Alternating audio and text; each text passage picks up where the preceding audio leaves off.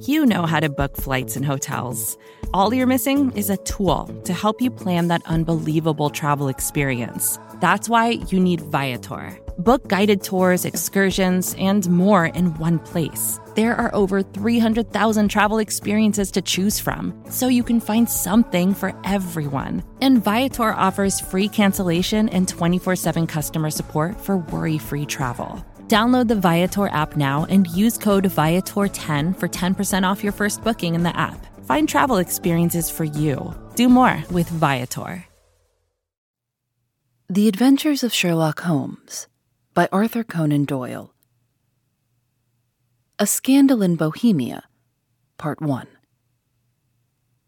To Sherlock Holmes, she is always the woman. I have seldom heard him mention her under any other name. In his eyes, she eclipses and predominates the whole of her sex. It was not that he felt any emotion akin to love for Irene Adler.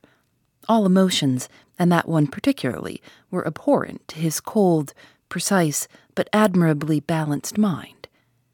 He was, I take it, the most perfect reasoning and observing machine that the world has seen. But as a lover, he would have placed himself in a false position. He never spoke of the softer passions, save with a jib and a sneer. They were admirable things for the observer, excellent for drawing the veil from men's motives and actions.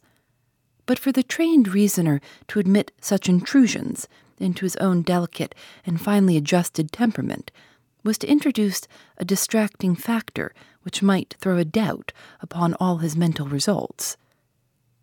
Grit in a sensitive instrument or crack in one of his own high power lenses would not be more disturbing than a strong emotion in a nature such as his.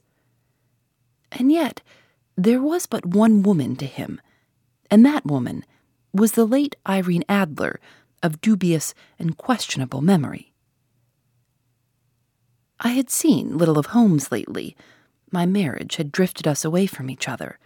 My own complete happiness and the home centered interests which rise up around the man who first finds himself master of his own establishment were sufficient to absorb all my attention, while Holmes, who loathed every form of society with his whole bohemian soul, remained in our lodgings in Baker Street, buried among his old books, and alternating from week to week between cocaine and ambition, the drowsiness of the drug and the fierce energy of his own keen nature. He was still, as ever, deeply attracted by the study of crime, and occupied his immense faculties and extraordinary powers of observation in following out those clues and clearing up those mysteries which had been abandoned as hopeless by the official police. From time to time, I heard some vague account of his doings, of his summons to Odessa in the case of the Trepoff murder, of his clearing up of the singular tragedy of the Atkinson brothers at Trincomalee, and finally of the mission which he had accomplished so delicately and successfully for the reigning family of Holland.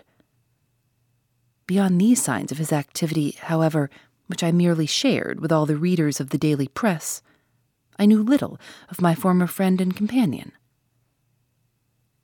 One night, it was on the 20th of March, 1888, I was returning from a journey to a patient, for I had now returned to civil practice, when my way led me through Baker Street.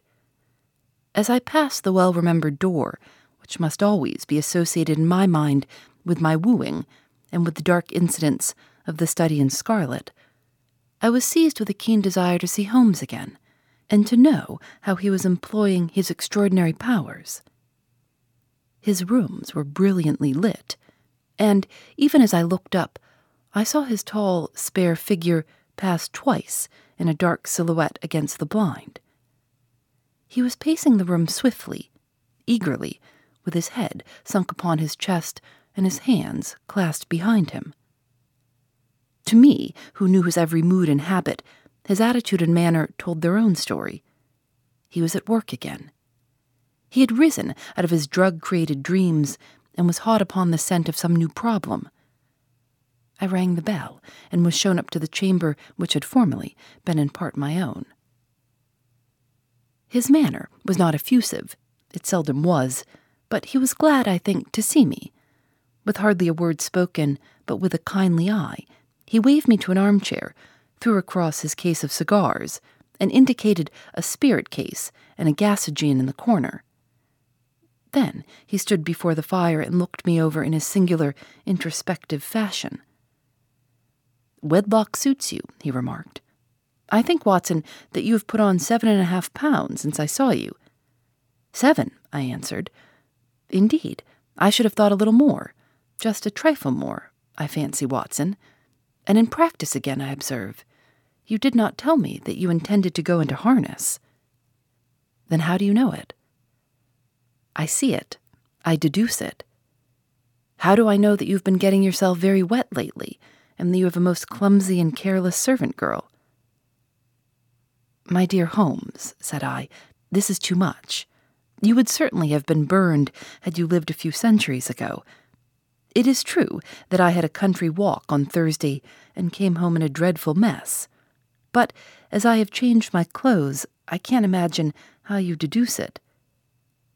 As to Mary Jane, she is incorrigible, and my wife has given her notice. But there again, I fail to see how you work it out. He chuckled to himself and rubbed his long, nervous hands together. It is simplicity itself, said he. My eyes tell me that on the inside of your left shoe, just where the firelight strikes it, the leather is scored by six almost parallel cuts. Obviously, they have been caused by someone who has very carelessly scraped round the edges of the sole in order to remove crusted mud from it. Hence, you see, my double deduction that you had been out in vile weather, and that you had a particularly malignant boot slitting specimen of the London slavey. As to your practice, if a gentleman walks into my rooms smelling of iodoform, with a black mark of nitrate of silver upon his right forefinger, and a bulge on the right side of his top hat to show where he has secreted his stethoscope. I must be dull, indeed, if I do not pronounce him to be an active member of the medical profession. I could not help laughing at the ease with which he explained his process of deduction. When I hear you give your reasons, I remarked, the thing always appears to me to be so ridiculously simple that I could easily do it myself though at each successive instance of your reasoning, I am baffled until you explain your process. And yet, I believe that my eyes are as good as yours. Quite so, he answered, lighting a cigarette and throwing himself down into an armchair. You see, but you do not observe. The distinction is clear. For example, you have frequently seen the steps which lead up from the hall to this room. Frequently. How often? Well, some hundreds of times. Then how many are there? How many? I don't know. Quite so. You have not observed, and yet you have seen. That is just my point. Now I know that there are seventeen steps, because I have both seen and observed. By the way, since you are interested in these little problems, and since you are good enough to chronicle one or two of my trifling experiences, you may be interested in this. He threw over a sheet of thick, pink tinted notepaper which had been lying open upon the table. It came by the last post, said he. Read it aloud. The note was undated and without either signature or address. There will call upon you tonight at a quarter to eight o'clock, it said, a gentleman who desires to consult you upon a matter of the very deepest moment. Your recent services to one of the royal houses of Europe have shown that you are one who may safely be trusted with matters which are of an importance which can hardly be exaggerated. This account of you we have from all quarters received. Be in your chamber then at that hour, and do not take it amiss if your visitor wear a mask. This is indeed a mystery, I remarked. What do you imagine that it means? I have no data yet. It is a capital mistake to theorize before one has data. Insensibly, one begins to twist facts to suit theories, instead of theories to suit facts.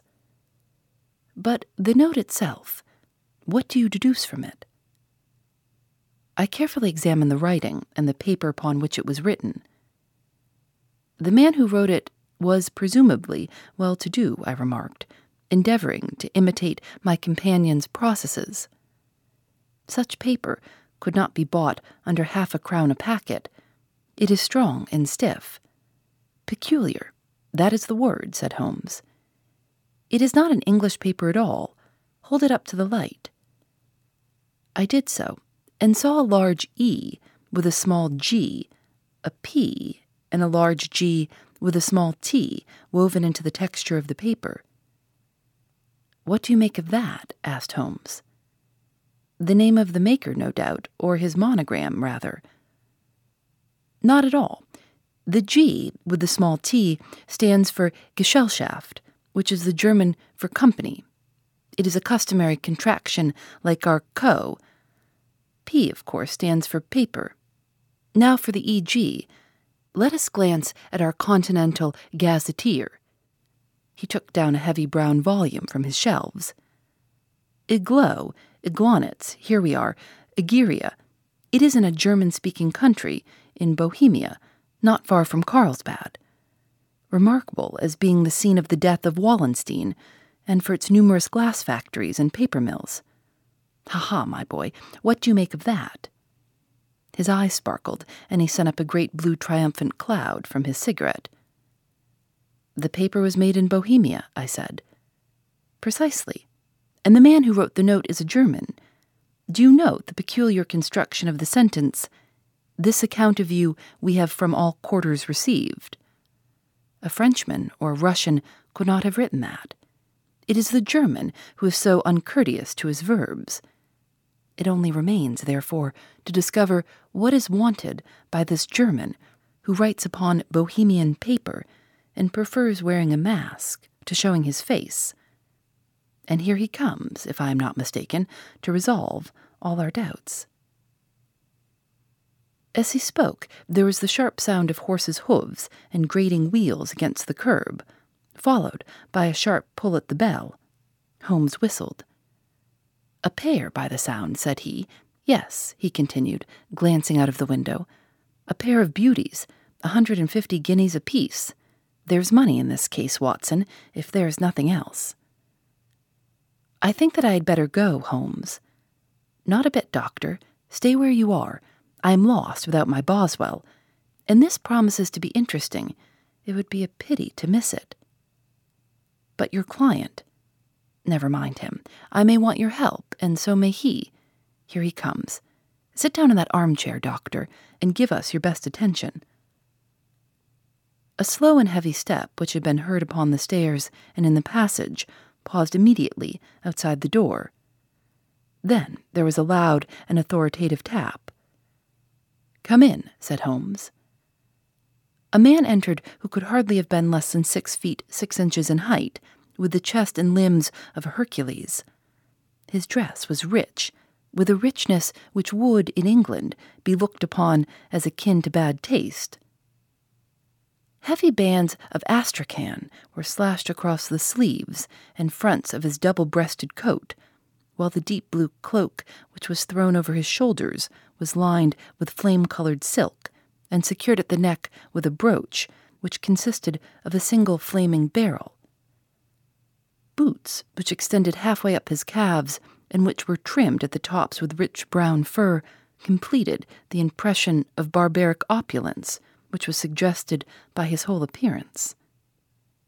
He carried a broad brimmed hat in his hand, while he wore across the upper part of his face, extending down past the cheekbones, a black visored mask, which he had apparently adjusted that very moment, for his hand was still raised to it as he entered. From the lower part of the face, he appeared to be a man of strong character, with a thick, hanging lip and a long, straight chin suggestive of resolution pushed to the length of obstinacy. You had my note, he asked, with a deep, harsh voice and a strongly marked German accent. I told you that I would call. He looked from one to the other of us, as if uncertain which to address. Pray take a seat, said Holmes. This is my friend and colleague, Dr. Watson, who is occasionally good enough to help me in my cases. Whom have I the honor to address? You may address me as the Count von Kramm, a Bohemian nobleman. I understand that this gentleman, your friend, is a man of honor and discretion, whom I may trust with a matter of the most extreme importance. If not, I should much prefer to communicate with you alone. I rose to go, but Holmes caught me by the wrist and pushed me back into my chair. It is both or none, said he. You may say before this gentleman anything which you may say to me. The Count shrugged his broad shoulders. Then I must begin, said he, by binding you both to absolute secrecy for two years. At the end of that time, the matter will be of no importance. At present, it is not too much to say that it is of such weight it may have an influence upon European history. I promise, said Holmes, and I. You will excuse this mask, continued our strange visitor. The august person who employs me wishes his agent to be unknown to you, and I may confess at once that the title by which I have just called myself is not exactly my own. I was aware of it, said Holmes dryly. The circumstances are of great delicacy, and every precaution has to be taken to quench what might grow to be an immense scandal and seriously compromise one of the reigning families of Europe. To speak plainly, the matter implicates the great house of Ormstein, hereditary kings of Bohemia. I was also aware of that, murmured Holmes, settling himself down in his armchair and closing his eyes. Our visitor glanced with some apparent surprise at the languid, lounging figure of the man who had been no doubt depicted to him as the most incisive reasoner and most energetic agent in Europe. Holmes slowly reopened his eyes and looked impatiently at his gigantic client. If your majesty would condescend to state your case, he remarked, I should be better able to advise you. The man sprang from his chair and paced up and down the room in uncontrollable agitation. Then, with a gesture of desperation, he tore the mask from his face and hurled it upon the ground. You are right, he cried. I am the king. Why should I attempt to conceal it? Why, indeed, murmured Holmes.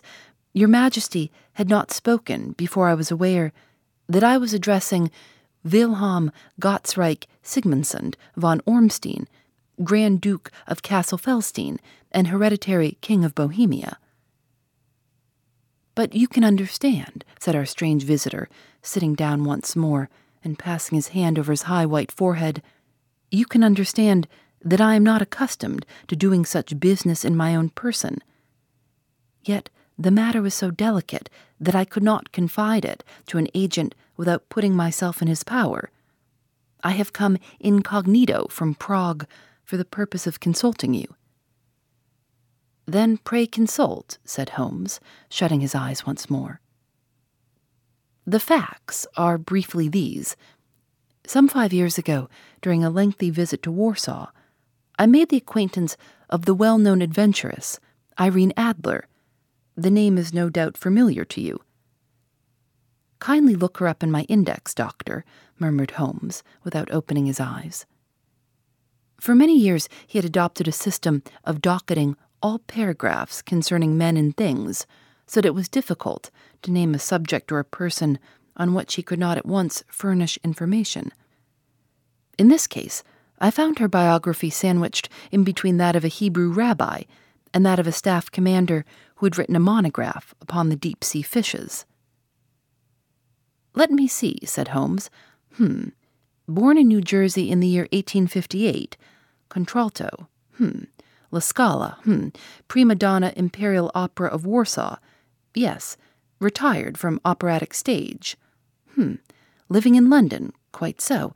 Your Majesty, as I understand, became entangled with this young person, wrote her some compromising letters, and is now desirous of getting those letters back. Precisely so, but how? Was there a secret marriage? None. No legal papers or certificates? None. Then I fail to follow your majesty. If this young person should produce her letters for blackmailing or other purposes, how is she to prove their authenticity? There is the writing. Pff, pff, forgery. My private notepaper. Stolen. My own seal. Imitated. My photograph. Bought. We were both in the photograph. Oh dear, that is very bad. Your Majesty has indeed committed an indiscretion. I was mad, insane. You have compromised yourself seriously. I was only crown prince then. I was young. I am but thirty now. It must be recovered. We have tried and failed. Your Majesty must pay. It must be bought. She will not sell. Stolen, then. Five attempts have been made. Twice, burglars in my pay ransacked her house. Once, we diverted her luggage when she traveled. Twice, she has been waylaid. There has been no result. No sign of it. Absolutely none. Holmes laughed. It is quite a pretty little problem, said he. But a very serious one to me, returned the king reproachfully. Very indeed. And what does she propose to do with the photograph? To ruin me. But how? I'm about to be married. So I have heard. To Clotilde Lothman von Saxe Meningen, second daughter of the King of Scandinavia. You may know the strict principles of her family. She is herself the very soul of delicacy. A shadow of a doubt as to my conduct would bring the matter to an end. And Irene Adler? Threatens to send them the photograph, and she will do it. I know that she will do it. You do not know her, but she has a soul of steel. She has the face of the most beautiful of women, and the mind of the most resolute of men. Rather than I should marry another woman, there are no lengths to which she would not go, none. You are sure that she has not sent it yet? I'm sure. And why? Because she has said that she would send it on the day when the betrothal was publicly proclaimed. That will be next Monday. Oh, then we have three days yet, said Holmes with a yawn. That is very fortunate, as I have one or two matters of importance to look into just at present. Your Majesty will, of course, stay in London for the present. Certainly. You will find me at the Langham under the name of the Count von Kramm. Then I shall drop you a line to let you know how we progress.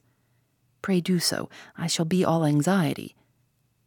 Then, as to money, you have carte blanche. Absolutely. I tell you that I would give one of the provinces of my kingdom to have that photograph. And for present expenses, the king took a heavy leather bag from under his cloak and laid it on the table. There are three hundred pounds in gold and seven hundred in notes, he said. Holmes scribbled a receipt upon a sheet of his notebook and handed it to him. And Mademoiselle's address, he asked is Briony Lodge, Serpentine Avenue, St. John's Wood. Holmes took a note of it. One other question, said he. Was the photograph a cabinet? It was. Then good night, Your Majesty, and I trust that we shall soon have some good news for you. And good night, Watson, he added, as the wheels rolled down the street. If you will be good enough to call tomorrow afternoon at three o'clock, I should like to chat this little matter over with you. Phoebe Reads a Mystery is recorded in the studios of North Carolina Public Radio, WUNC.